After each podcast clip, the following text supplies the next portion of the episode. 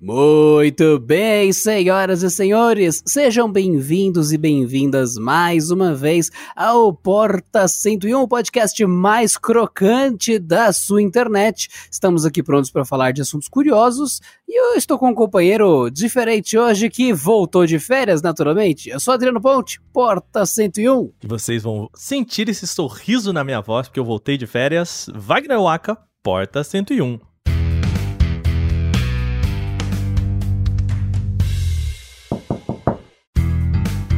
O que você propõe para hoje, Wagner Ruaka? Então, você sabe que eu só venho aqui para trazer polêmica, Adriano. Essa é essa é minha função nesse podcast. É o seguinte, cara, na, nos meus momentos de férias aí, a Netflix lançou um documentário chamado The Social Dilemma, ou na tradução que eles colocaram aqui para o português, né? O Dilema das Redes, né? O que eu acho que não é uma tradução assim muito fiel, porque eles não estão falando só de redes sociais, mas da internet como um todo, né? A rede, a grande rodovia da super informação aí, né? E que é basicamente colocar um monte de gente que trabalhou em, na indústria para falar mal da indústria. Né, um monte de gente como cão arrependido falando, gente, cuidado aí com esse negócio de rede social, internet, porque, bom, é, não é bem assim, né? E o que a gente quer discutir aqui agora, Adriano, é assim, legal, é, é bacana. Acho que esse, esse documentário que fala sobre os perigos das redes sociais e tudo mais, ele é interessante, mas ele ainda tá, assim, muito no comecinho e vale a pena a gente trazer um debate sobre é, se você deve ou não sair das redes sociais, né? Esse, no final do, para quem não assistiu o programa, é tudo assim, não, saia das redes sociais, eu não deixaria meu filho usar isso aqui. E calma, a gente vai ter um debate talvez um pouquinho mais maduro nesse sentido. E eu não assisti isso, não vi nem mesmo um segundo e vou fazer o papel de vocês, de interagir com o Aka de quem não viu a obra, mas em algum momento fez alguma coisa da rede. E dica spoiler, eu saí das redes já tem um bom tempo, faz olha uns dois aí, anos. Olha aí! Bora lá pro episódio.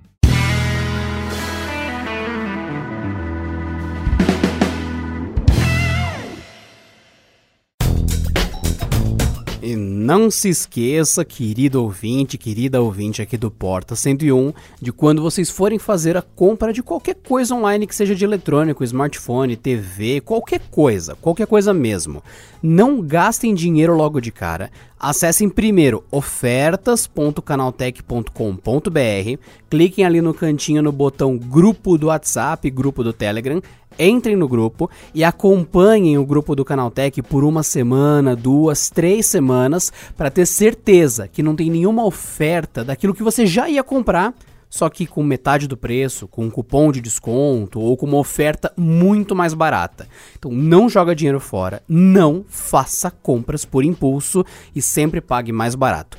ofertas.canaltech.com.br não se esqueça que o Porta 101 é feito pela equipe do Canaltech. Isso inclui eu, o Pedro e praticamente todas as vozes que você ouve aqui. Então você que curte o programa e quer mais, pedimos a sua força para votar no Canaltech, no top 10 da categoria Conteúdo de Tecnologia do Prêmio IBEST. Acesse pelo celular ou pelo computador vote.premioibest.com, tudo junto. E vote em nós, assim a gente consegue trazer ainda mais conteúdo legal para você. vote.premioibest.com.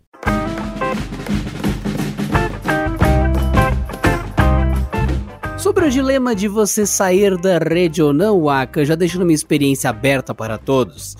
Há muito tempo atrás, muito tempo atrás, o Twitter era tudo mato, era um lugar tranquilo, as pessoas se amavam. Uhum. E hoje você. Isso é um exemplo real, inclusive. É, conversando com uma outra pessoa, falei: Ah, você precisa pagar tantos reais para conseguir montar uma casa XYZ, assim conversando. E daí falou: Ah, você faz ideia de quanto? Aí eu só respondi: Cara, uma conta de padeiro aqui, você vai ter 15 mil reais de gasto, uma coisa assim. E já chegou uma terceira pessoa que não tinha nada a ver com a história. como ousa falar mal dos padeiros, essa classe de trabalho, não sei o que, isso que. Eu, eu, falei, você tá louco, meu amigo? Toma água, descansa, militante. Eu tô aqui elogiando o trabalho de quem é padeiro, de fazer conta rápido, de estimar logo de uma vez o preço de uma coisa. Você chegar numa solução, você resolve em um segundo, você fala quanto precisa traz 5 quilos de farinha que eu resolvo. O cara deu a solução. O cara não parou, sentou, fez 30 mil estudos para chegar no resultado. Não, ele deu uma conta arredondada, rápida e certeira. O cara é fera de resolver problema. E o cara todo ofendidinho, choroso. Ó, oh, seguinte, eu vou te dar um bilhete dourado. Eu mandei uma imagem de um bilhete dourado do Willy Wonka e falei: tá vendo esse bilhete? Ele te permite entrar na minha zona de bloqueados. Aproveite e resgate seu ticket. E pronto. E daí eu anotei que eu fazia isso com uma certa frequência e falei: olha, tem muita gente que não tá mais respeitando as coisas. Tudo é ofensivo, não consegue conviver com os outros. Antigamente tinha um negócio chamado debate, que a gente até aprendia na sala de aula e tudo mais e tal. Hoje em dia, se, sei lá, o Aka, ele acha que a gente deve comprar doces pro, pro setor, que a gente trabalha e eu acho que a gente deve comprar uh, verduras para o setor que a gente trabalha. A gente não pode conversar e entrar num acordo ou então entender porque um é diferente do outro. Não, a gente vai se matar e se bloquear no Twitter. É isso que virou as redes sociais. Então, para mim, eu me afastei disso. Falei, olha, tô sem paciência, tô mandando muita gente a merda e quem não é nada disso, quem é normal, a maioria das pessoas que é normal, que só liga outro canal ou falar, ah, bobagem e não fica nesse embate, não faz um cavalo de batalha, essa galera tá vendo os conflitos que eu tô tendo com as outras pessoas e tá só se sentindo cada vez mais é, saturada, saturada. Eu não tô entregando coisas positivas para as pessoas que acompanham o trabalho que eu faço. Então o que, que eu fiz? Desativei o meu Twitter, já tem um bom tempo, é só bot que posta. Então, por exemplo, a gente vai fazer esse Porta 101 ele vai ser publicado o episódio, o bot vai capturar e falar: olha, saiu o novo Porta 101. E a pessoa foi informada pelo meu bot Twitter. Facebook foi apagado, deletado há muito tempo. E no meu Instagram ele é fechado para comentários, fechado para para enfim, para mensagens diretas e tal. É, ah, eu tô meu gato peidou. Olha que engraçado o filme Meu Gato Peidando. Ah, olha só, o Aka comprou um PlayStation 27 e o Xbox One Series XXXSXT. Aí eu vou lá e falo: "Olha que louco, o Aka acabou de comprar os consoles que vão ser lançados daqui a 52 anos". É isso. Então é uma, mão, uma via de mão única onde eu entrego o que eu faço de ou melhor, ou de mais honesto, de mais sincero, de mais positivo. E é isso, porque se eu abrir para comentário, se eu abrir para discussão, sempre vem alguém negativo e destrói a experiência para todo mundo. Então, pelo menos no meu ponto de vista social, eu fechei todas as vias, é só mão única. Eu só é, produzo conteúdo indo numa direção, não tem feedback, não tem discussão, não tem conversa e eu não tenho perfil nem no Facebook. Eu acho que foi uma solução radical, não recomendo para as pessoas, mas é o que eu fiz no meu estilo de vida de redes sociais, para deixar desde o momento zero meu perfil para vocês. Olha aí. O... Mas, cara, assim, tem uma, uma, questão dessa, né, nesse, nesse documentário. Eu ainda tô nas redes sociais, eu ainda tô. É, não sei. Guerreirinho Mas aí da. Você é redes sociais, né? Você streama. Streaming é, é, uma coisa de rede social viva, né, cara? É o é, seu. Gente... É, é tá na comunidade e ser a comunidade ao mesmo tempo. É, mas você tá numa rede social também que é o YouTube, não vem com essa, não, viu? É. Mais ou menos, mais ou menos, bem mais ou menos. É, mas o, o, interessante, é, o Adriano, que eu, por isso que eu acho que assim, essa tradução deles, né, de trazer a palavra da versão em inglês é o social dilemma, né, o, o dilema social, e aqui no Brasil eles traduzindo para redes, né, que a questão não é só as redes sociais, né? É, esse documentário ele foi encabeçado por um cara chamado Tristan Harris, que há muito tempo ele trabalhou como ethic design do Google. O que é um ethic, ethic design? É o cara ele é meio que o ombudsman, assim, do, do Google. É o cara que vai falar: olha, a gente precisa dar uma diretriz ética para esse design aqui, né? Eu vou dar um exemplo muito recente e até certo ponto um pouco já bobo e ultrapassado. O tema não é bobo, mas tocar nele já, já meio que já tá. Essa discussão já tá mais avançada, que é a questão do algoritmo ele ser, entre aspas, racista, né? Então, é, por exemplo, o, o que, que o cara, esse cara, ele precisa fazer? Ele precisa tomar esse cuidado para que um algoritmo ele não privilegie pessoas brancas em detrimento de pessoas negras, né? Isso é um design ético, né? Ele, a partir do momento que ele reconhece que o, que o algoritmo faz isso, ele vai lá e corrige isso, né? Um design ético desse, desse programa. E aí, esse cara saiu do Google e ele fundou uma organização meio que para abrir os olhos das pessoas em relação a isso, né? É, eu me lembro que lá em 2018 ou 2017, eu acho que 18, eu fiz uma matéria para o Canaltech falando sobre um movimento que na época era um movimento bem interessante que assim é, surgiu e, e, e, se apagou da mesma velocidade como as coisas acontecem na internet, que é, é, time well spent, né? Que seria o tempo bem gasto com telas do celular. O que, que ele defendia? O problema não é você estar tá com o celular, o problema é o tempo que você perde no celular com coisas que você, obviamente, não queria, né? Que é aquele negócio de você estar tá no Twitter, rolando a timeline como um, sei lá, é como um zumbi, e aí de repente passou meia hora e você, cara, eu não fiz nada, eu não vi nada, eu não li nada, eu não, eu não me mexi, né? Eu gastei meia hora. E depois você olha e fala, putz, cara, eu não fiz, sei lá, aquele almoço que eu queria fazer, eu não li aquele livro que eu queria ler, eu não dei a caminhada que eu queria dar, ou eu fui dormir muito tarde porque eu fiquei vendo uma hora de Instagram por dia e, e, e não sair do lugar, né? É aquela frase que normalmente termina com Vixe, agora eu vou ter que pedir iFood. É, é, exato, né? É isso. O, esse Tristan Harris, ele tem uma publicação no Medium que é muito interessante, que se chama, né, versão em inglês, eu só, eu só conheço esse texto em inglês, mas é, ele fala como que as redes sociais é, sequestram a sua atenção, né? Ele usa essa expressão hijack, né, que é sequestrar sua atenção. E ele começa a contar algumas, algumas ferramentas de design que as redes sociais têm. Isso, gente, eu tô falando, um texto de 2018, tá? então, assim, faz dois anos que a gente tá aí, pelo menos, né? E esse cara não criou esse texto do dia pra noite, né? Ele não é o cara que encabeçou essa ideia, enfim. É, faz muito mais tempo que o pessoal tá discutindo isso, mas por que, que eu tô indo nesse texto e nesse momento? Né? Ele, ele coloca lá algum, algumas questões, como o fato do, do feed de notícias ser infinito, né? Todas as redes sociais que a gente tem, Facebook, Twitter, é, YouTube. E aí ele fala até o Gmail, né? Que é um. Se você começa a ver spam e não sei o que lá, e você fica ali, cara.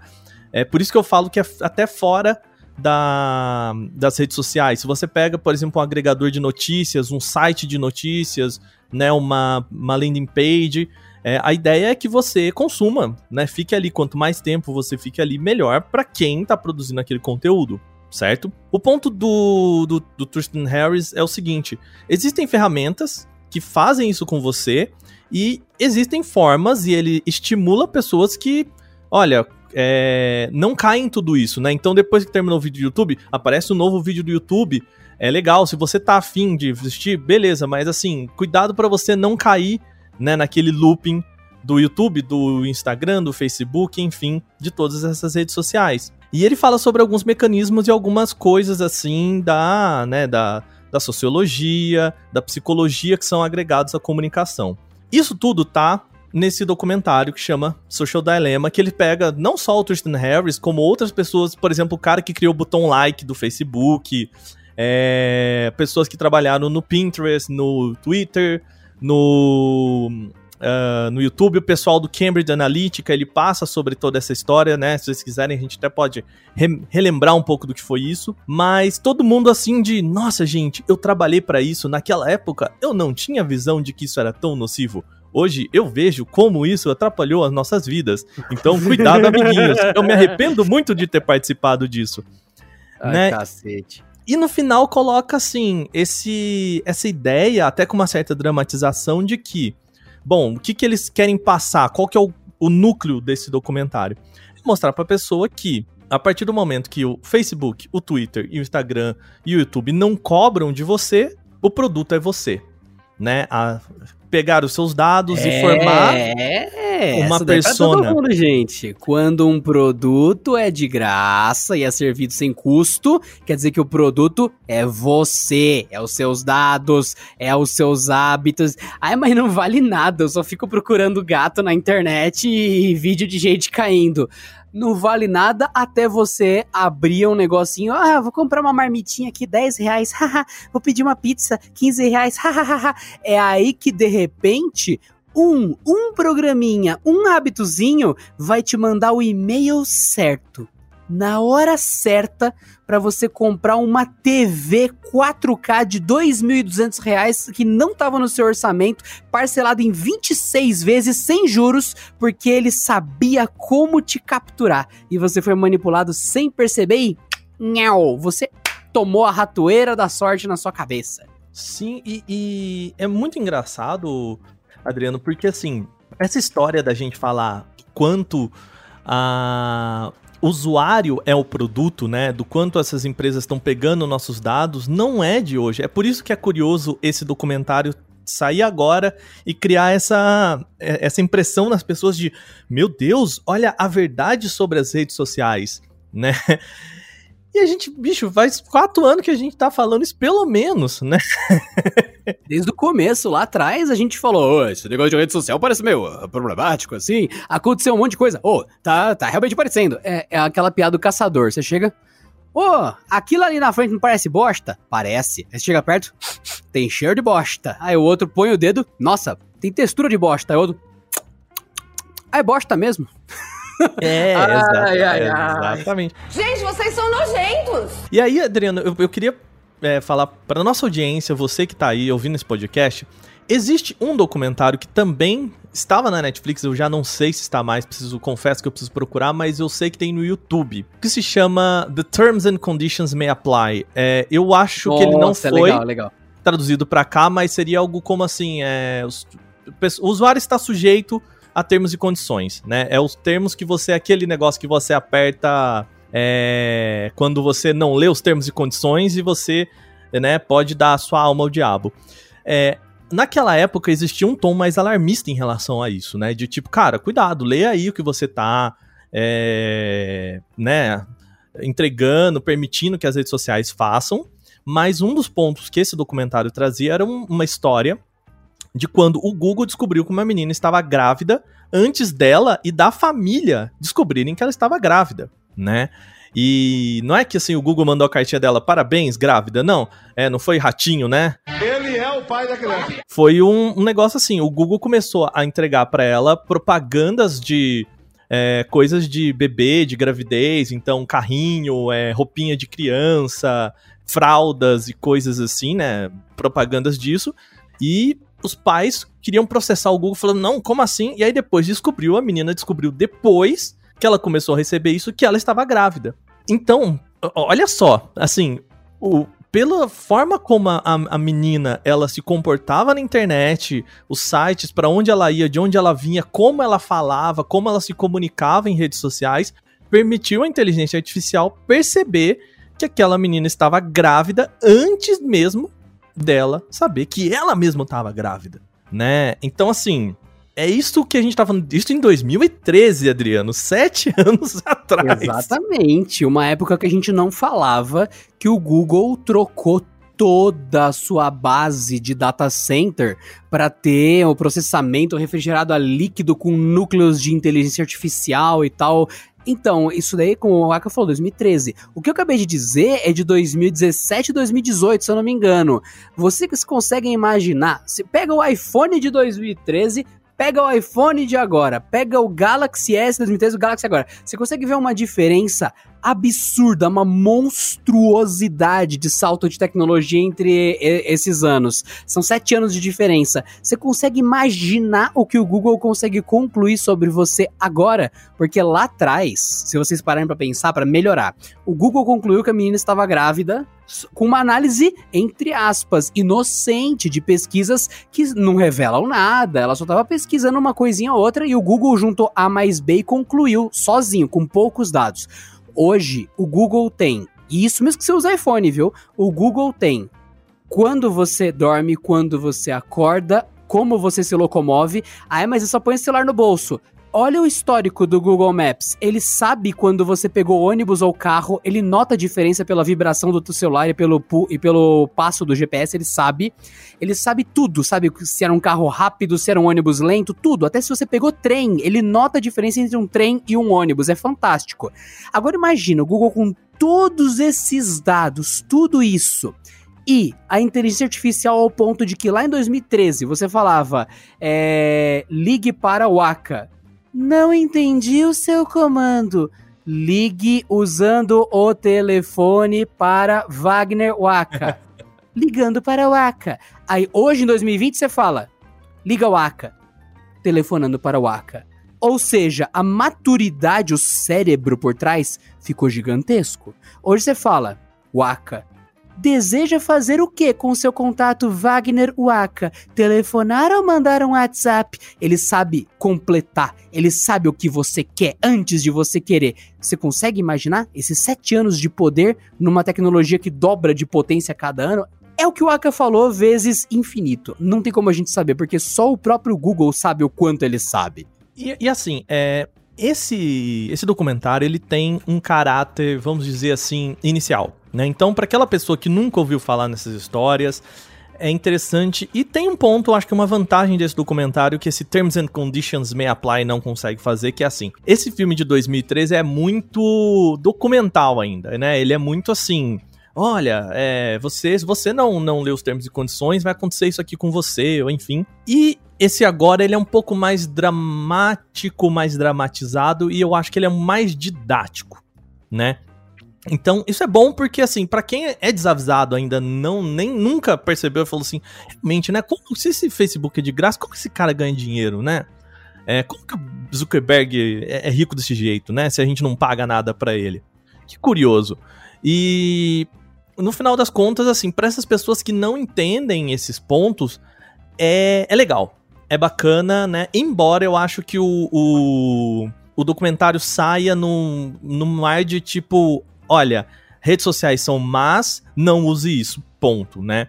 Ah, no Canaltech a gente tem uma crítica muito interessante do Rui, né? O Rui Maciel, ele fez a crítica do filme pro Canaltech.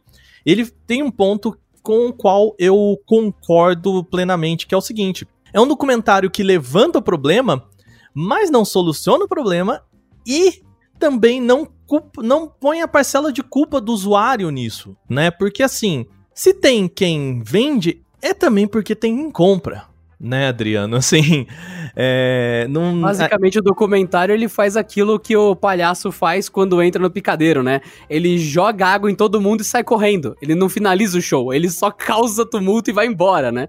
É, e, e, eu acho que assim, que tem uma outra discussão né, vindo aqui, assim, vou, vou, tentar remontar um pouco do, do que a gente sabe sobre essas questões desde o Cambridge Analytica, desde o do quanto essas empresas trabalham com dados. Então, por exemplo, eles citam o Cambridge Analytica, né? Para quem não sabe, o vazamento é, descoberto pelo Guardian de que uma empresa chamada Cambridge Analytica ela usava pesquisas, é, quiz que você fazia no, no Facebook. Então ele te perguntava: ah, você gosta mais de é, frango ou você gosta mais de macarrão? Aí você colocava frango e, e ele pegava essas informações de suas respostas e dos seus amigos, com todas as pessoas que estão conectadas, e criava pequenos, né, que eles chamam de clusters, né, pequenos grupos de pessoas que se interessam por esportes, né, o, o, mais específico possível. Então não é só quem se interessa por esporte tá aqui, não, é quem se interessa por esporte, por Corinthians e por técnico do Corinthians, por técnico do Corinthians, por tênis que a gente pode vender do técnico do Corinthians, assim, bem específico mesmo. Né? E que come frango e prefere ir no KFC e não no Mac e vai Isso. segmentando.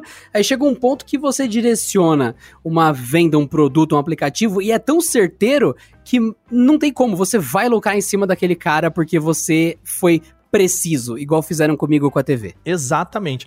E o ponto é aqui, o problema aqui é que quando você tá você... enganando a pessoa, né? Você tá fingindo que é orgânico, mas na real é como se tivesse cinco vendedores no seu colo olhando assim, de repente um te dá uma rasteira e o outro já encaixa uma cadeira e fala: "Puxa, ainda bem que você não caiu, hein?"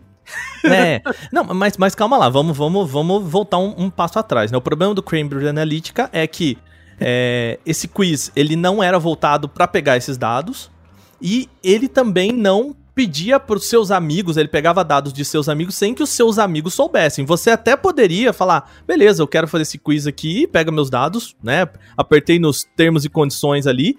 Quando eu apertei nos termos e condições, eu teoricamente, né? Então vamos deixar bem bem pontuado que eu teoricamente falei que eu estou aqui com isso, mas meus amigos não, né? E então usou a gente, né, a expressão que a gente usa aqui no Canaltech foi uso indevido de dados de milhões de pessoas, né? Depois, o que, que o Facebook fez? Beleza, a gente vai restringir a quantidade de dados que aplicativos terceiros, esses quiz, parceiros que não são do Facebook podem acessar. Né? Esse foi o jeito do Facebook responder. Aí veio a Lei Geral de Proteção de Dados, enfim, né? Que tudo restringiu isso. O, o, meu problema com esse documentário é que essa parte ele não mostra, assim, porque assim, parece que o Facebook aconteceu isso, o Facebook não fez nada. Tudo bem, ok, a gente pode ter críticas ao que o Facebook fez, mas assim, essas empresas também estão reagindo, né? Então, quando você pega, por exemplo, uma coisa que me deixa chateado e até numa outra parte não relacionada a dados, mas utilização, depois Android e iOS colocaram ferramentas para mostrar para você o quanto como você utiliza o, o aparelho, o quanto você está gastando com redes sociais, né? Melhorias de vida, melhorias de tela do seu celular. Isso não tá no documentário, né? Ele não, ele não passa por essas coisas mesmo que seja para criticar ou para sabe, para falar, gente, ele peraí, mas... Ele começa com uma boa intenção, mas ele termina sendo só alarmista por não mostrar o resto da realidade, você diz. É, exato, o, o Adriano, eu acho assim que, não, eu não tô aqui defendendo as empresas, mas assim, eu acho que a gente também tem é, alguma reação dessas empresas, né? Porque as empresas precisam reagir, né? Precisam, é, por exemplo, chamar a agência Lupa aqui no Brasil para ajudar é, a, a levantar fake news, a parada do Twitter de colocar os, né, os labels, os, né, colocar que aquele tweet pode ter uma desinformação, assim pode ser pouco, mas ainda é alguma coisa. É uma demonstração de que as empresas não estão necessariamente simplesmente falando, ok, esse problema não é nosso. Elas reconhecem que isso é um problema delas, elas só não sabem resolver. Né? resolver sem mexer no bolso delas. É, que eu acho é, que são... Temos um problema aqui, tá, tá me afetando um pouco. Assim, eu tô meio que resolvendo, mas a minha carteira tá com medo. Exato, né? Então, assim, porque a discussão fica mais madura desse jeito né? Fica mais madura porque ela pode entregar coisas pro, pro usuário. E além dessa questão de dados, tem uma outra coisa que o documentário versa que. Aí eu acho que é até mais a parte mais inter interessante, que é essa parada de como as redes sociais elas prendem a nossa atenção nos aplicativos. Né? Eu vou dar um exemplo aqui que eu acho que é mais claro sobre é, um movimento, né? Um, algo que se empresta da psicologia, principalmente do behaviorismo, que se chama reforço intermitente. Que é o seguinte: é, vamos lá pro experimento do ratinho na gaiola, né? Que tem aquele experimento clássico que a gente conhece, que é o ratinho tá lá, tem um botão. E a hora aguento, que eu... cara, quando você fala o ratinho na gaiola, só consigo imaginar ele preso e lá, tipo, ah, traz o exame de DNA! e começa a bater na mesa, e daí, Uepa! Ai, ai, meu Deus. Não dá, não dá, não dá.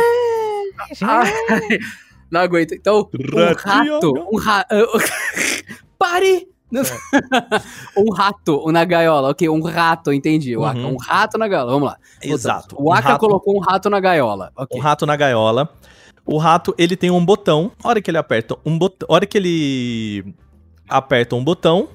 Desculpa, a hora que ele vê uma luz, ele aperta um botão e vem comida para ele. O que que os caras fazem? Eles põem uma luz, luzinha lá. Toda vez ele começa, o rato começa a perceber que só funciona aquele botão a hora que a luz está acesa. Né? Então existe esse reforço positivo. Então, a hora que o pessoal acende a luz, o ratinho vai lá, aperta o botão e vem a comida, que é o reforço positivo para ele continuar fazendo esse movimento. O que, que é o reforço intermitente? É a mesma coisa, é o mesmo experimento, só que às vezes vem comida e às vezes não vem comida. Então o ratinho vê a luz acender, ele aperta o botão e às vezes vem comida e às vezes não vem comida. O que, que os pesquisadores perceberam é, nesse comportamento? Que o ratinho ele ficava viciado em apertar o botão, entendeu? É, ele criava uma, uma relação de, de, quase que de vício mesmo de, de apertar o botão e Na incerteza, no princípio da intermitência, ele viciou no botão. Isso. E como que eles, de, eles entendem que isso é um vício? Porque o ratinho, ele tem mais comida do que ele necessariamente precisa. Entendeu? Então a comida já tá ali. Ele não, ele não faz isso porque ele tá com fome. Ele faz isso porque ele viciou no processo. Entendeu? O porquê que eu tô contando essa história? Porque é mais ou menos esse mesmo parâmetro que a gente tem em redes sociais. Né? É o que acontece, por exemplo, no Instagram, é o que acontece no Twitter, no Facebook e principalmente. Que gera os mendigos de like. É, e, e é o que acontece, por exemplo, num, num Tinder da vida, né? Eu acho que o, o exemplo do Tinder é o mais claro. Né, o Tinder é assim, você aperta para um lado se você acha que aquela pessoa é legal, pro outro se aquela pessoa não é legal, e às vezes dá match e às vezes não dá match. O que, que é isso? É um reforço intermitente né? E, e, já há casos de pessoas que são viciadas no movimento, no swipe, né? Do Tinder, porque é isso, é, é o. Você ter essa relação de que você entra nessa rede social e às vezes acontece alguma coisa e às vezes não acontece nada. Ele não tem um reforço negativo, muito raro, né? Você ter algum um reforço negativo é, direto, assim, de, por exemplo, você foi punido por por alguma coisa que você postou ou você foi punido pela plataforma, né? É, essas ferramentas elas são sempre muito muito dispostas a te entregar o que você quer e nem sempre aquilo interessa. Então cria essa relação de vício de você ficar girando aquela rede social porque é, às vezes ela mostra aquilo que você te interessa ou às vezes ela mostra algo que simplesmente não te interessa, criando esse reforço intermitente. É, isso eles colocam no documentário e, e, e, existe em várias plataformas, existe em vários, em vários modelos, inclusive, por exemplo, no, no ato de você ficar zipando, né? Ou ficar flipando canais e canais e canais de TV, é a mesma coisa, né? O fato de você ficar passando canal por canal até algo que te interessa. Que é a mesma coisa do reforço intermitente, né? Nada acontece feijoada até acontecer e você continua passando né? Então, assim, o que, que eu quero dizer usando o exemplo da TV? Que isso não é inerente das redes sociais, embora as redes sociais se utilizem dessa ferramenta para manter você sempre mais interessado, né? Mais.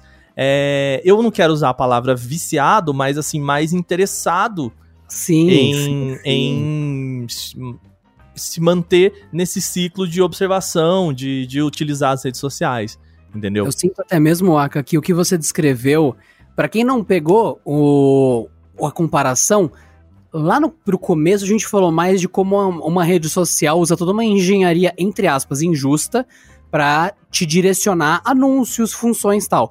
Nesse outro caso, a gente fala da engenharia do produto e não mais da, da privacidade sua, de como foi feito para ser um labirinto onde você entrou numa rede social, entrou num produto desse social que seja, você se perde lá dentro porque tem muitas recompensas, brilhinhos, likezinhos e coisinhas e você acaba gastando uma, duas, três horas com nada. E daí são dois uhum. problemas diferentes do mesmo produto produto. E o que o Aka falou, é, acho que do Canaltech, poucas pessoas são tão meio doentes de game como o Aka, e daí, ou então tão die hard fans como eu novamente, você sabe que eu jogo um jogo por vez, né, Waka? Uhum, eu sou sim. Detona Ralph. Um jogo por vez, Ralph. Um jogo por vez. Então lá no Team Fortress 2, eu fiquei 5, 6 anos contínuo de Team Fortress pra cacete eu tô no Overwatch, estamos em 2020, virando para 2021 daqui a pouco, desde o pré-beta da coisa, então desde o começo e sigo, vai ter o 2, eu vou continuar no Overwatch. É a fidelidade completa ao jogo. E eu sinto exatamente o que o Aka falou. É um mecanismo muito que a gente até comenta de games. É, game competitivo, a gente se afeiçoa muito à mecânica de jogar. Tanto é que você recomenda para alguém o jogo, você fala, é, não é que é divertido, é, é, daí você começa a gaguejar, porque você é, você se vinculou à mecânica de defender o ponto, você se vinculou à mecânica de 20 vezes por dia sair com o esquadrão e ir atrás de alguém caçar algo, você se vinculou ao fato de empurrar a carga até o ponto final, então é muito específico, você se, se afeiçoou à mecânica de um jeito que é o que o Aka falou. A palavra viciar realmente é, é forte, então eu tô usando você se ligou demais àquilo, ao uhum. ato de jogar. Não é mais tipo, nossa, é divertido pra caramba, o personagem carismático. Fala, cara, eu nem vejo mais isso. não é isso. E, e, até pegando o exemplo do Overwatch, né? Overwatch tem é, dentro dele um negócio que a gente chama de loot boxes, né? Que loot boxes é o seguinte, é como a, a figurinha do, da figurinha da Copa, né? Que você compra um pacotinho e a hora que você abre, você percebe o que tem dentro, né? Um, uma figurinha de pacote, um pacotinho de figurinha é isso, né? Você sabe que tem figurinhas, mas você não sabe de quem que são até você abrir e depois trocar com outras pessoas, né? Você ganha pacotes no jogo de roupinhas do seu personagem e você só sabe quais são no momento em que você abre, né? E da mesma forma, existe aí o reforço intermitente, que é o seguinte, você vai abrir e você não sabe o que tem dentro e pode ser que seja bom ou pode ser que só seja ok. E de novo, tem esse mesmo, né, essa mesma mecânica que é, vicia, né, vicia não, que, que instiga as pessoas, né, vamos tentar não usar a palavra vicia aqui, instiga as pessoas a continuar abrindo essas loot boxes e buscando, né, mais dessas loot boxes, embora ela já tenha milhões de roupinhas do jogo. O, o ponto é, interessante que, que eles tragam isso. Olha, existem esses mecanismos, existem essas formas de fazer com que você fique é, no seu celular. E parece que o, o, o, ser humano ele não tem capacidade ativa de, de ir contra essas coisas. E aí, a hora que você fala, não, lembra da história do rato? Gente, nós não somos o rato. Né? Nós temos capacidade crítica, nós temos capacidade de raciocínio, e nós temos capacidade de nos entendermos dentro dessa lógica e, e, e assim, é, beleza, o que, que eu posso fazer então? Não é simplesmente assim, cara, sai, sai dessa gaiola aí o quanto você pode. Não, calma, né? Peraí. É, a, a comida tá vindo, né? Se eu sair dessa gaiola, eu vou morrer. Então calma aí, peraí. Vamos pensar, entendeu? O que eu quero dizer é você precisa falar, vou largar Overwatch porque eu gosto. Não, você pode ter uma relação melhor com o Overwatch. Né? Assim como o Overwatch, assim como o seu smartphone, assim como a TV, eles são ferramentas, né? Eles são ferramentas de diversão, ferramentas de informação. E você lida com ferramentas assim como você lida com um martelo, né? O martelo você usa para fazer uma função específica e o problema é que o martelo não fica o, o tempo todo falando para você assim, mandando uma notificação para você, ô, oh, vou martelar a parede. Ô, oh, tem uma parede nova pra gente martelar, hein? Acho que você tá descrevendo esquizofrenia com uma força. O martelo vira para você. Vem, amiguinho!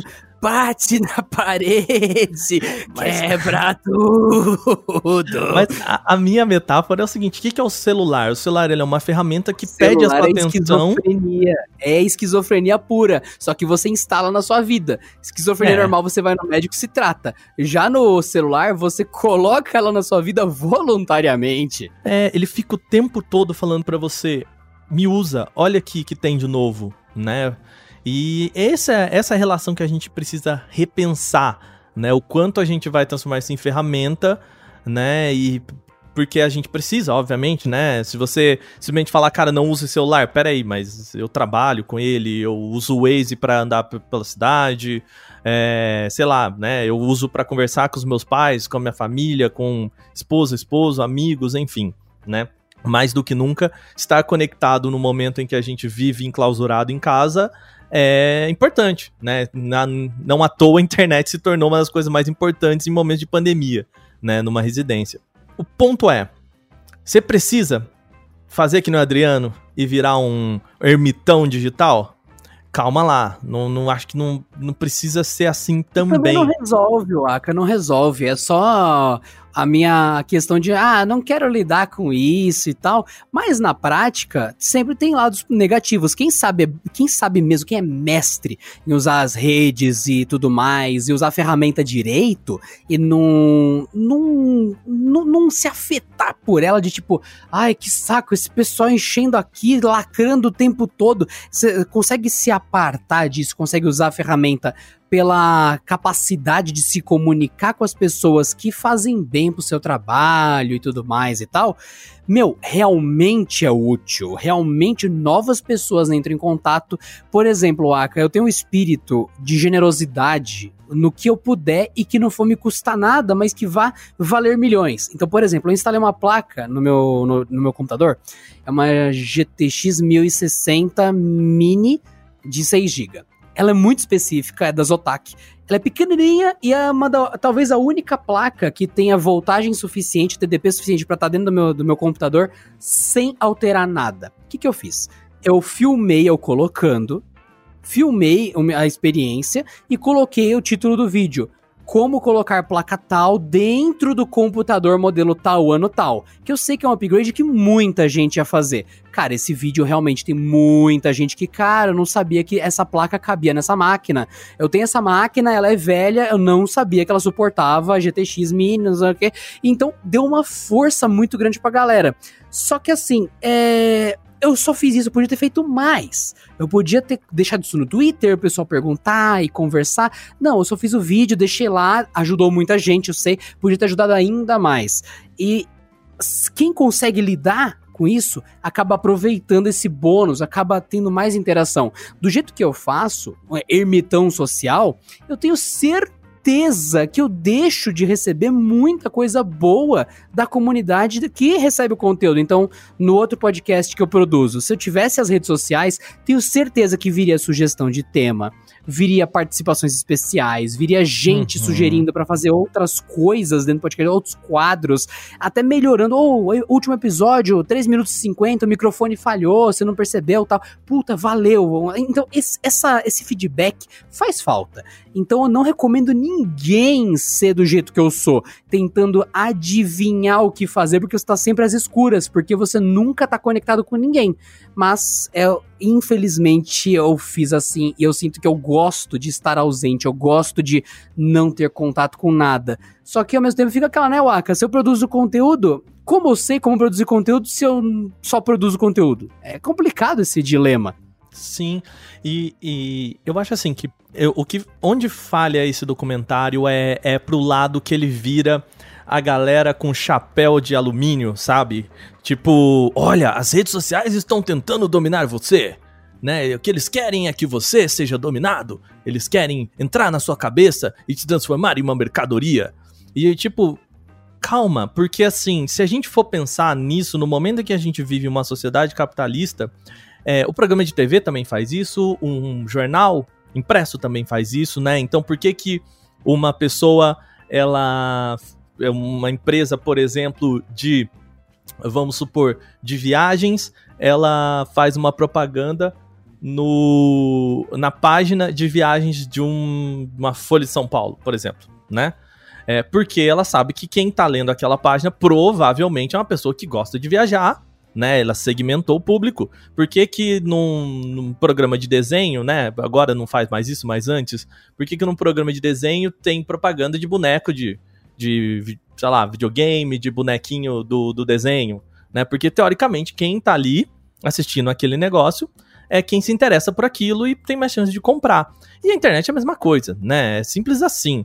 O, o, problema é que. Eu acho que são dois, né? Primeiro que a TV e o jornal separam um pouco mais essas duas coisas, deixam um pouco mais claro onde é a linha né, da publicidade, ou deveria deixar, da linha da publicidade e do, e da né, do, do, trabalho jornalístico, né? Em segundo lugar, é que eu acho que as pessoas já estão mais acostumadas, né? Já tem mais tempo de mídia, mais tempo de mídia na TV, rádio, enfim, do que na internet. Então, mas é, é a mesma coisa, gente. Não, não é que a internet chegou agora e descobriu a, a mina de dinheiro da publicidade. Não, ela simplesmente replicou um sistema que já existe uh, no supermercado, já existe na rádio, já existe em outros meios de comunicação, já existe na revistinha, já existe no livro, já existe. E como é mais fácil você estar tá na internet do que estar tá no rádio, mais fácil estar tá na internet do que na TV, você começa a, a além de replicar isso que você falou, Aka, você começa a dar voz pro idiota da aldeia também, né? Que Exato. é o cara que vira e fala: olha, gente, a água faz mal, vamos incendiar nossas casas. Aí todo mundo, nossa, olha o louco ali, olha o louco. Aí o pessoal, hahaha, ele tá passando de, o Joseph, o louco, haha. E, e todo mundo sabe que ele é o louco da aldeia. Só que quando ele entra na internet, ninguém nota isso. É só o cara que tem um um, uma, um, sei lá, o maior blog sobre incêndios em aldeias do, do Brasil e de repente ele tem 50 milhões de seguidores e ele tem um poder incrível e as pessoas acreditam nele e ele usa tudo que a gente falou para um fim que nem faz sentido e quando você vê você virou terraplanista. Então, eu não sei nem descrever, na minha opinião, a, o fim da humanidade vai vir porque os idiotas vão ser a única coisa que a gente precisa para combater nós mesmos. Você fala de vírus, ai meu Deus, vai destruir. Não, não, não, não vai ser isso. Vai ser o imbecil que acha que combustível de foguete na água que a gente bebe faz bem. É esse cara que vai acabar com a humanidade. Você precisa de mil pessoas para manter uma praça limpa. Você precisa de um idiota para queimar os bancos da praça porque ele acha que os alienígenas colocaram o banco da praça ali. Então, desproporcionalmente, eles vencem. Então, a internet, para mim, mim, é um dos meios dos idiotas da aldeia terem tanta voz que eles vão fazer o mundo se calar. E daí mistura tudo que o Aka falou. É, e, e, esse documentário ele fala, né, que o, o dilema das redes sociais não é, uh, na verdade, um a questão da publicidade, né? Eu acho que eles deixam isso bem claro, porque uh, o que que eles permeiam nesse documentário é que, ah, tudo bem, você é o produto, isso é ruinzinho sabe? Isso é, é chatinho. É um, é um pedágio que a gente tem que pagar para usar as redes sociais, né? Só que isso também permite com que, por exemplo, uma pessoa pague, uma pessoa russa, pague publicidade para que as pessoas não votem nos Estados Unidos e interfiram, usem essa ferramenta de publicidade para interferir nas eleições dos Estados Unidos, né? Isso que, que eles querem mostrar que não é só publicidade mas é também é, utilizar essas redes sociais de uma forma que você crie formas de pensar através da publicidade, né? Por posts patrocinados e coisas do tipo. Seria mais ou menos como se você. O cara que tá pagando e contratando pode ser o louco da aldeia. Olha Pode que ser o legal. louco da aldeia. E assim, o que, que eles defendem? Que se você for a Folha de São Paulo, você é o louco da aldeia e fala assim, gente, eu quero colocar aqui uma publicidade é, é, incentivando as pessoas todas a queimarem os bancos de suas praças. O pessoal da Folha de São Paulo vai falar, você tá maluco, meu filho? É, você não vai publicar isso no jornal, né? É, uma, uma publicação de, de, de né, que tenha cabeça no lugar, não vai chegar pro cara e falar, obrigado, não é esse o lugar. Só que o Facebook, ele não tem a capacidade de fazer isso de forma ativa. O que eu quero dizer é que, para você ir lá no jornal e colocar uma publicidade, você primeiro leva a publicidade, uma pessoa vai lá, imprime a publicidade e depois ela vai parar. No Facebook é o contrário, a pessoa publica e depois o Facebook vai ver. E tá lá no ar, gente. Até os caras tirarem, já vocês sabem como funciona a internet. Já foi pro WhatsApp, já veio. E acabou, né? Já tá. Caiu na rede é peixe.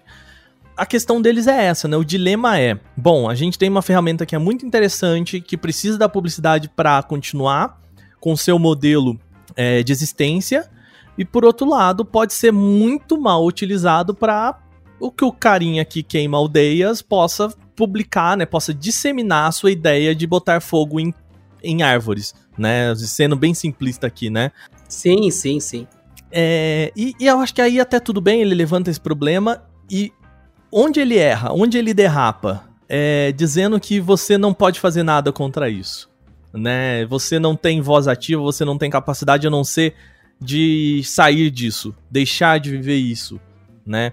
E a gente sabe que não é assim, né, Adriano? A, eu acho que desde 2000. É a teoria do voto nulo, né? Se você anula o voto, em teoria você se absteve de escolher, então não importa o que aconteceu. Você fala, ah, eu não quis participar.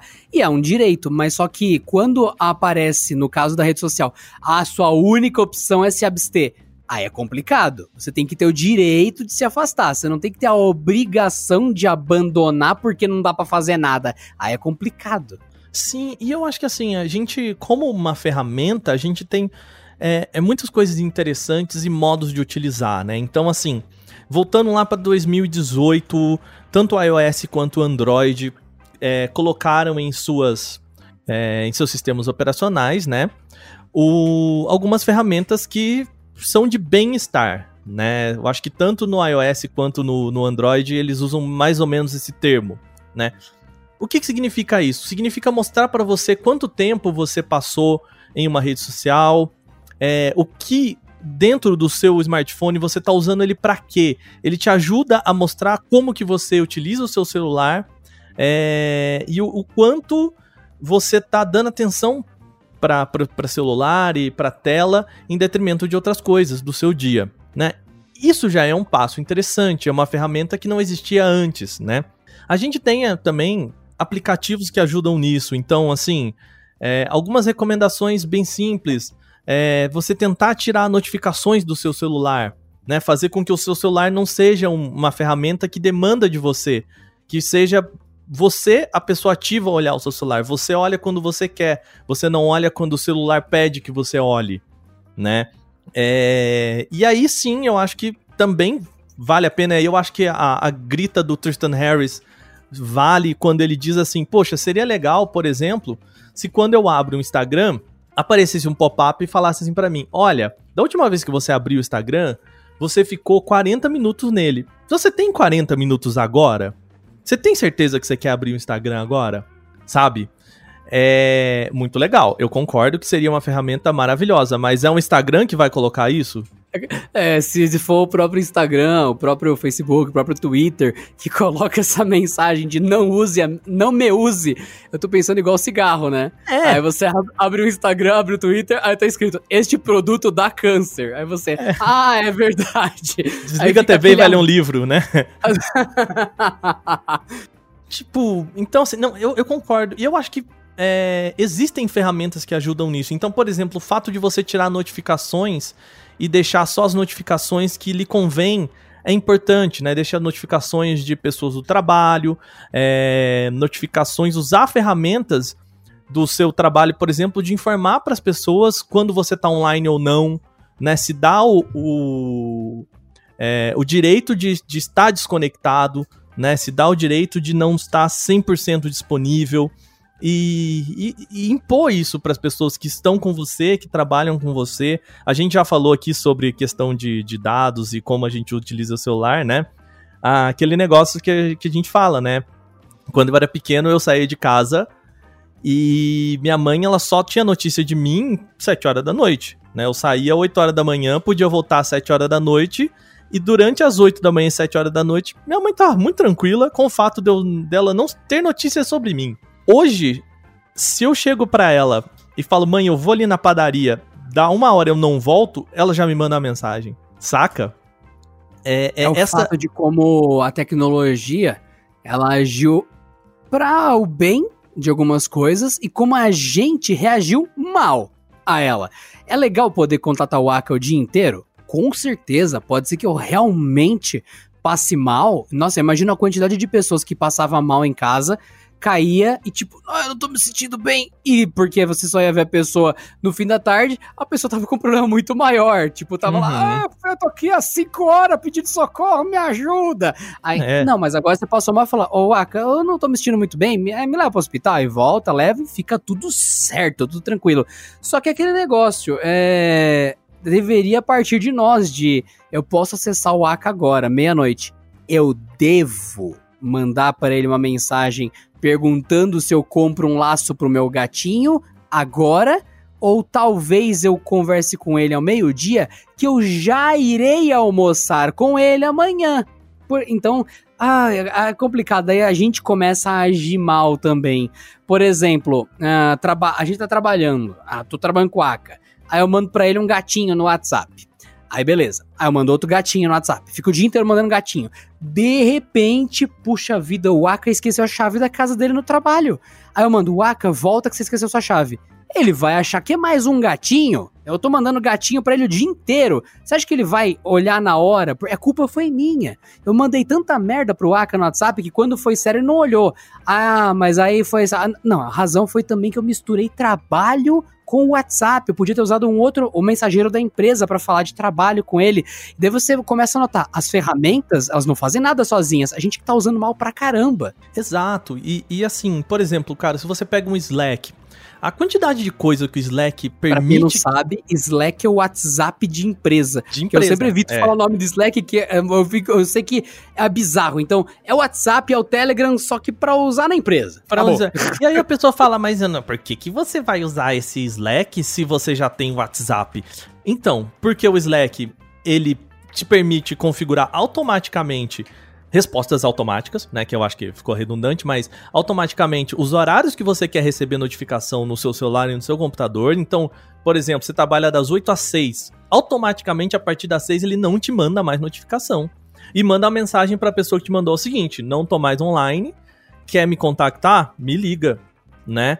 É, automaticamente ele permite você, por exemplo, no horário do seu almoço, já indicar para as pessoas que você está no almoço e ele mesmo fala, ó, essa pessoa está no almoço, você tem certeza que você quer falar com ela agora? Você não pode segurar até uma que ela volta do almoço? Não é? é tem essas coisas assim, tipo, tô em almoço, precisa falar comigo mesmo agora? Você tem certeza que você quer mandar essa notificação para essa pessoa agora? Porque, e se essa pessoa mandar para você, você tem, cara, você sabia que eu tava no almoço. Sério que essa notificação que você acha que é super importante para mim? Né? Então, assim, é, é, uma. São formas de educar as outras pessoas de que há limites, né? De que também você não tá 100%. E a questão de você não colocar. Eu sempre falo uma coisa para as pessoas: retirem as notificações do seu celular. Adicionou um aplicativo novo, é, retira a notificação do celular né? Porque, ah, putz, cara, eu já perdi um monte de cupom do iFood porque eu não tinha notificação. Tudo bem, mas eu vivi muito menos ansioso também. Tá ok, ok, eu consigo viver com isso. Sabe? E eu também deixei de comprar um monte de bobagem no iFood, um monte de, de coxinha que eu não queria, mas chegou aquele cupom de 20 reais, sabe? E aí eu falei, nossa, hein, com esse cupom de 20 reais dá pra comprar uma besteira que eu não preciso porque minha geladeira está cheia. Então, assim, começa a, a, a, ver essas coisas também, assim, qual que é a relação que você quer ter, né? Putz, eu gosto muito da coxinha eu gosto muito do cupom que me dá um desconto nessa coxinha, mas assim, eu preciso disso todo dia, né? É, porque às vezes eu acho que a gente fica nessa, assim, coloca para você as coisas que lhe importam, coloca para você as coisas que lhe importam nos momentos que lhe importam, né? Às vezes você quer ter notícia, você quer estar, tá, tipo, com todas as notificações, beleza, bota a notificação assim, ó, da das 10 às 11 da manhã eu vou receber tudo. E aí vai ser o meu momento de ver isso aqui depois, cara, sabe? Porque Tem um senão... aplicativo do Google que ele entrega notificação em lotes. Você lembra o nome dele? É uma tem, hum... tem um experimento. Google Experiment Notifications. Eu vou procurar aqui rapidinho, mas gente, tem vários experimentos. Ah, Postbox. Postbox. POST Box. É um aplicativo do Google, é do Google Creative Lab, que tem na Play Store para Android, naturalmente apenas. Postbox, a Digital Wellbeing Exper Aí, Experiment. Wellbeing de bem-estar. De novo, é Exato. É, né?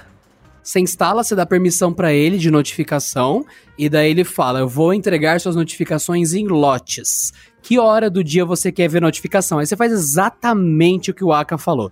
Você falou: Eu quero receber todas as notificações às 10 até às 11, bum, de uma vez ali. O resto do dia eu não recebo mais nada. Ou então, só vai mandar notificação de novo às 5 da tarde. Aí ele, bum, manda todas que você recebeu durante o dia de uma vez. Sim, e, e eu acho que tirando as notificações do celular, tem muita gente que fica com o famoso FOMO, né? O, o medo de perder as coisas. Ah, não, de... tem o JOMO total. Não, não, não, não. não. É. Explica os dois, Waka. Pra você que nunca ouviu falar de FOMO, já em português seria o que, Waka? O medo de não estar tá por dentro. Né? Fear of missing out. É aquele, aquele, aquela sensação de que você não tá por dentro do que tá rolando.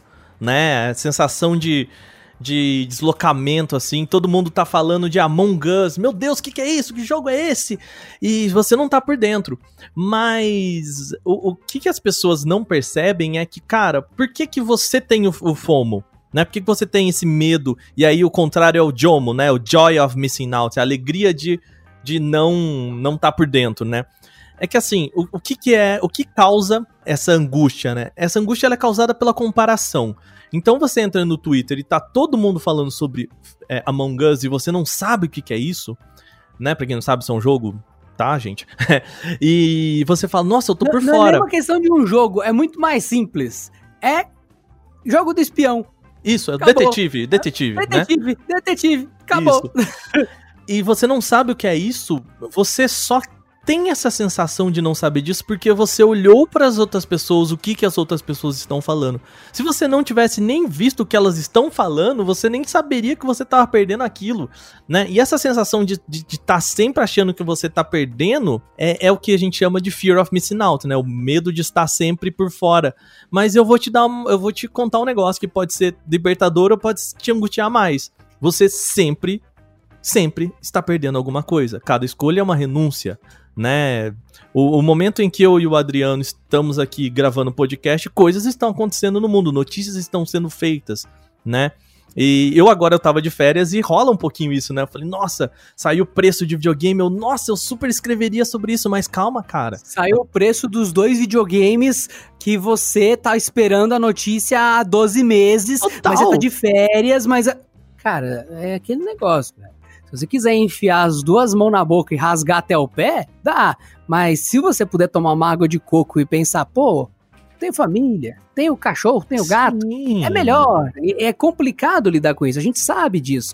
E uhum. não seja que nem eu. Esse, o lance do Jomo, esse prazer infinito, maravilhoso de. Ai, ah, você viu que estão falando do novo jogo? Não faço ideia. Caguei, não ligo. E você estar totalmente por fora, chega uma hora que isso te cobra chega uma hora que o Aka vem e fala: Meu, você viu que o PlayStation 5 tá com desconto? Você viu que o Xbox Series X tá com desconto? Você não acha que seria legal comprar pro seu filho, comprar uh, um para dar de presente, ou comprar para você, ou para sua esposa? Aí eu viro e falo: Nossa, eu tava tão por fora que eu perdi tudo isso. Aí você fala: tudo tem um lado negativo. Você tá ligado o tempo todo, você não descansa, surto e infarta. Você tá por fora de tudo, você começa a perder oportunidades. Então, por exemplo, é, você troca de tênis a cada algum tempo. Não importa quem você seja. Seja porque você ganhou, seja uma doação, seja que você comprou, seja porque aconteceu alguma coisa, alguma sorte, você tem que trocar de chinelo de tênis algumas vezes ao longo da vida. E se você tá por fora de tudo, pode ser que de fato você pague muito mais caro quando você vai trocar nesse item que é necessário e não adianta mimimi, aceita e você precisa fazer isso. É nessa hora que a vida te cobrou. E é meio chato isso. Mas não é por isso que você vai ficar monitorando o preço de tênis todos os dias que você entra no computador, né? Exato, porque assim, é, essa, esse sentimento, e aí eu até convido as pessoas a fazerem um experimento faz assim, vai lá, fica, tira as notificações e aprenda a, a entender o seu smartphone para o que você pode, por exemplo, falar. Só toca se for minha mãe, se for minha esposa, se for meu filho, se for alguém muito importante ou se for trabalho. É, e, e, regule é, essas outras coisas, né? Regule o, o, o quanto você precisa de notificação na sua vida, né? O, faz essa experiência experiência por uma semana, duas semanas, eu até recomendaria por um mês. Porque aí você tem, você já passa daquele primeiro momento inicial de ai você que sai angústia. do estranhamento e você passa a ter de fato um estudo sobre você mesmo. Você sabe é. se funciona ou não, né? Exato, você, porque é isso. Uh, algumas coisas vão chegar até você. É, eu acho que ainda algumas coisas como newsletters, algumas coisas como o jornal, algumas coisas como reservar um tempo só para ver para entrar e acompanhar essas notícias, ela tem um, um, um, sabor interessante, né? Eu lembro na época do Cambridge Analytica, aqui no Canaltech mesmo, eu, durante um dia, eu fiz quatro matérias sobre o mesmo tema e, e meio que assim, é, a matéria mais importante era a última do dia, porque era o, o, o momento né? É, quem acompanhou, que nem eu acompanhei de tudo, assim, né? Viu a notícia sendo produzida. Isso é legal também, ok, tem seu valor. E mais assim, por público em geral, era mais importante você ler só a última notícia, né? que já resumia tudo e já te mostrava o que, que aconteceu de fato. É, o, que, que eu quero dizer com isso, assim, às vezes é importante você sentar, putz, cara, eu gosto muito de de estar tá por dentro das notícias do, do Canaltech. Então é isso, senta lá e, e, e clica em tudo que você curte ali no Canaltech. E aí depois de duas horas vai lá, clica de novo e clica em tudo, que pra gente também é super legal você ler bastantes coisas, né? E, e tá sempre com coisas que te interessam, assim, né? Então saber também qual que é a sua relação com essas mídias, com as mídias sociais, né? Putz, vou entrar aqui. E o que, que eu quero no meu Facebook? Eu quero ver notícia ou eu quero ver o que, que minha mãe tá fazendo. Então, também pense nisso, né? O que, que você quer para suas redes sociais, é, o que, que você gosta de ver, né? Porque senão a gente cai nesse, nesse negócio meio passivo, sabe? Eu acho que a gente tem hoje uma maturidade de entender que redes sociais são interessantes, mas a gente precisa moldá-las, sabe? É, no sentido de. Que, mais do que nunca, você tá falando no outro sentido, mas tá falando do distanciamento social. É, mas é, é, e eu tô falando nem para você falar assim, vou sair do, do Instagram, mas cara, bota no Instagram o que você quer ver, né? Em vez de você ver um, por exemplo, eu gosto muito de games e tecnologia e eu gosto muito dos meus amigos. Né? Então, no meu Instagram, eu consigo retirar e ir retirando coisas que não me interessam. Mesmo que são aquelas pessoas, assim, tipo, conhecido do conhecido conhecido que. Tipo, cara, obrigado, valeu, você foi muito legal, mas não me interessa o que você posta mais e. E é isso, porque senão você parece que vê um monte de coisa, nada te interessa, até que uma coisa te interessa e você tem um reforço intermitente. Aí, amigo, abraço. É! Muito bom, muito interessante. Olha só para você que ouve esse podcast, você deve ter pensado mil coisas. Esse tema tem mil nomes, mas no fim das contas tem a ver também com os nossos bons hábitos. O Facebook roubou todos os seus dados, o Twitter roubou todos os seus dados. Beleza. Quem que abriu conta no Facebook para começo de conversa? É, então é. é, muito interessante a gente sempre saber o que acontece de certo ou de errado nas redes, mas a gente nunca pode tirar nossa parcela de culpa, seja por mau uso, seja por ignorar a realidade. Pedro, hoje ele não tá aqui, ele foi encher duas lajes que a gente tá montando um puxadinho no Canaltech. Boa, sim. Mas ele diria a seguinte o coisa. O Porta 102, é isso? É o Porta 102 que o Pedro tá fazendo na mão agora. Daqui uhum. a pouco ele termina. Mas o Pedro diria: você pode ignorar a realidade o quanto você quiser mas você não tem como ignorar as consequências de ignorar a realidade. Exatamente. Sim. E, e procurem, procurem é, aplicativos de bem-estar, procurem até o termo em inglês, né, well-being, e, e assim, olha aí na Play Store o que, que existe de legal, de aplicativos que fazem essas coisas aí de ah, melhorar para você, o que, que te dá mais ansiedade? Olha pro teu celular e fala, o que, que isso aqui me dá mais ansiedade? Suas notificações? São as redes sociais? Pensa assim, cara, eu preciso ter o Twitter no meu celular ou eu posso ver o Twitter só no PC? Por exemplo já é uma, uma modificação, né? Eu posso, eu preciso ter o, todos os aplicativos em, né? Eu tenho um tablet, eu tenho um celular, eu tenho um, um smartwatch, eu tenho um PC. Eu preciso que todos eles fiquem me mandando notificação com barulhinho. Eu preciso do barulhinho, eu preciso que ele vibre, né? É, pensa aí, Reflita, reflita aí o que, que te incomoda mais, o que, que você acha que te tira mais atenção, porque às vezes você tá lá escrevendo um texto, lendo um negócio, fazendo uma conta, e aí você tá lá no meio super concentrado e de repente. Bzz, bzz, e você olha, hora que você deu essa olhada a falar depois eu respondo, você já voltou, bicho. E aí, abraço. Esse, esse avião já partiu, né? É, como é que faz a notificação, Aka? Só pra eu ter certeza? Senhoras e senhores, evitem isso. Eu sou é. Adriano Ponte, pro Porta 101. Eu sou Wagner Waka, Porta 101. Ele é o pai da criança.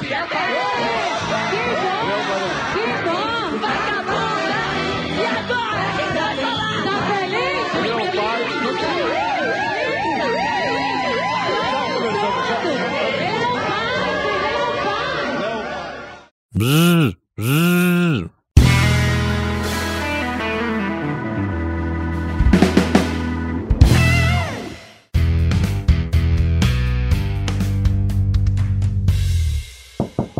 Este episódio contou com a edição de Vicenzo Varim. Não deixe de seguir a gente no Instagram, que é canaltech com CH no final, e também no YouTube, youtube.com barra canaltech.